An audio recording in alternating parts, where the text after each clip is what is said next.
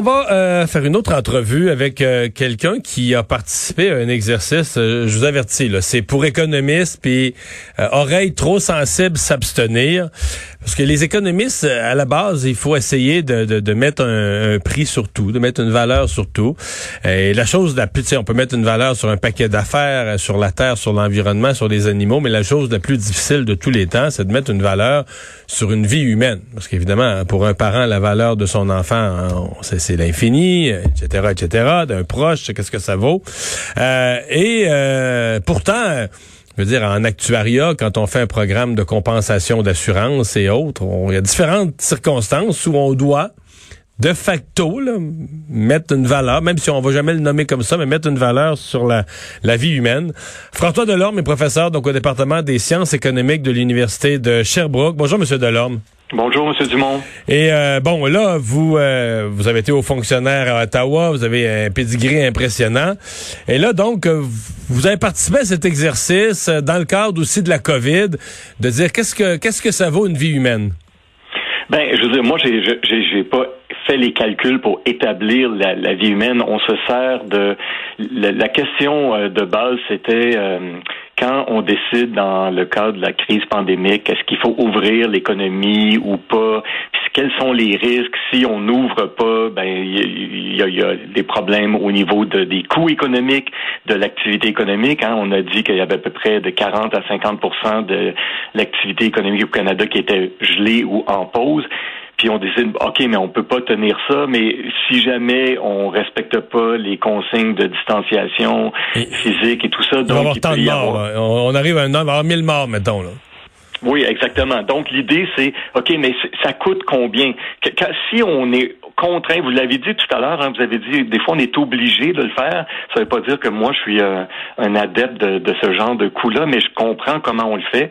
Puis euh, c'est là où on dit, ben s'il y a une valeur euh, où on est obligé de, de, mettre une valeur de vie humaine, ben au Canada c'est autour de 9 millions. Alors à ce moment-là, ben on utilise ça dans une évaluation de projet. par exemple, j'ai fait une chronique dans l'actualité où je donne euh, l'exemple de, OK, mais est-ce qu'on investit dans des projets d'infrastructure pour euh, euh, corriger une courbe trop dangereuse ou on la laisse comme ça puis on dit il y a peut-être cinq personnes qui vont qui vont mourir sur une décennie. Hein. Ouais, c'est ça. Fait que c'est c'est c'est quelque chose de, de, de assez réducteur, là, je dirais. Là, tu sais, c'est comme un calcul étroit.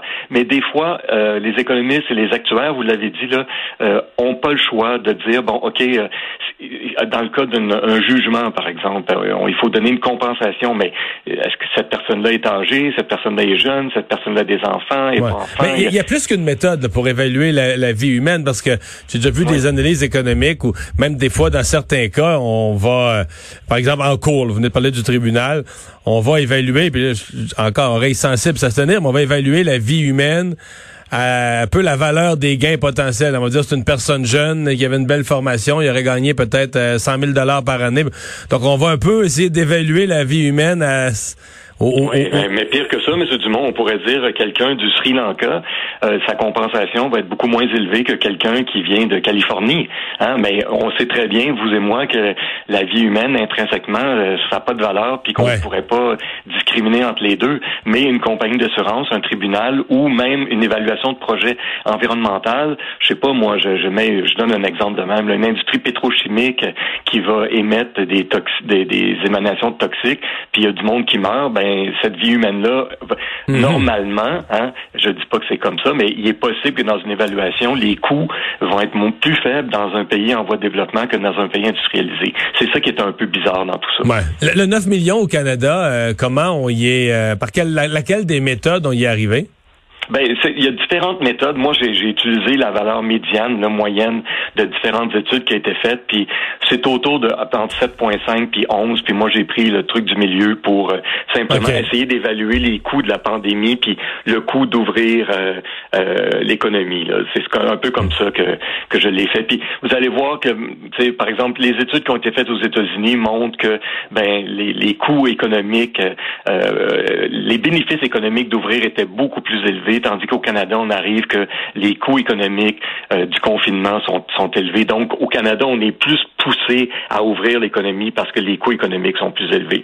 Et la raison pour laquelle, ce que j'ai pu voir, c'est que la valeur d'une vie humaine aux États-Unis, les estimations euh, tournent autour de 15 millions, même ça peut être 20 millions, tandis qu'ici, c'est 9 millions. Fait que dans ce temps-là... C'est dû à quoi? Quels sont les critères qui font qu'on arrive à estimer une plus grande valeur à une vie humaine aux États-Unis? Ah ben ça, je peux pas vous le dire. J'ai, pas vu le détail. Vous pas vu les comparaisons. Mais, on voit bien que quand on arrive à, aux, États-Unis, qu'il y a un bénéfice euh, à ouvrir, ça veut dire que ben mhm. eux autres ils évaluent que les, il y a plus de morts, puis chaque mortalité vaut plus. Donc il faut ouvrir l'économie le plus vite possible. Euh, Comment, euh, parce que dans les décès là, au Québec, il y a beaucoup de personnes très âgées. Mm-hmm. Puis là, évidemment, si on évalue la valeur de leur vie, euh, si c'est une personne très âgée qui, durant sa vie, je sais pas, mais ça a été euh, une personne qui, qui, qui, a fait du bénévolat, qui a aidé des milliers de personnes, qui avant de faire son bénévolat avait eu une carrière, je sais pas, euh, d'ingénieur, a construit des bâtiments d'une infinie importance. on pourrait dire, tu la valeur de cette personne-là, elle a eu sept enfants, puis ces sept enfants ont tout accompli des belles choses. La valeur de cette personne-là est incommensurable, tout ce qu'elle a offert à la société. Mais de l'autre côté, on pourrait prendre ça bêtement et dire, ben là, il était rendu à 91 ans, puis euh, là, il coûtait pas mal plus cher qu'il rapportait dans une journée parce qu'on était obligé d'y offrir plein de soins puis il était plus productif pour la société. Donc, euh, si on le prenait bêtement et froidement, on dirait sa valeur énorme. Mais c'est des raisonnements réels que, que, les économistes pourraient faire. Alors, comment on arrive à, établir le entre ces deux extrêmes, là, la, la valeur basée sur ce que tu as accompli dans ta vie, puis que ta société, tu mérites respect, puis la valeur de ce que tu vas accomplir dans le futur, qui là, ben, t'es, c'est plus la même chose du tout. Comment, ben, comment on peut le faire comme vous le dites, là, on peut le faire exactement dans ces, ces termes-là, mais il faut bien comprendre que là, on résume la vie de quelqu'un à sa contribution économique. Voilà. Hein? Vous avez parlé du bénévolat, je on pourrait dire que le bénévolat, c'est ce qui est le plus important. Puis on, on l'a vu avec le confinement. Hein, je veux dire, la, question de s'occuper d'autrui, puis d'être proche de quelqu'un, puis tout ça. Oui, mais euh, quelqu'un qui va faire la lecture à une personne âgée ou qui s'en occupe, ou je veux dire, ça n'a pas de prix. Mais je veux dire, ramener ça à une valeur monétaire, c'est ça qui, c'est ça qui, qui me dérange un peu là-dedans.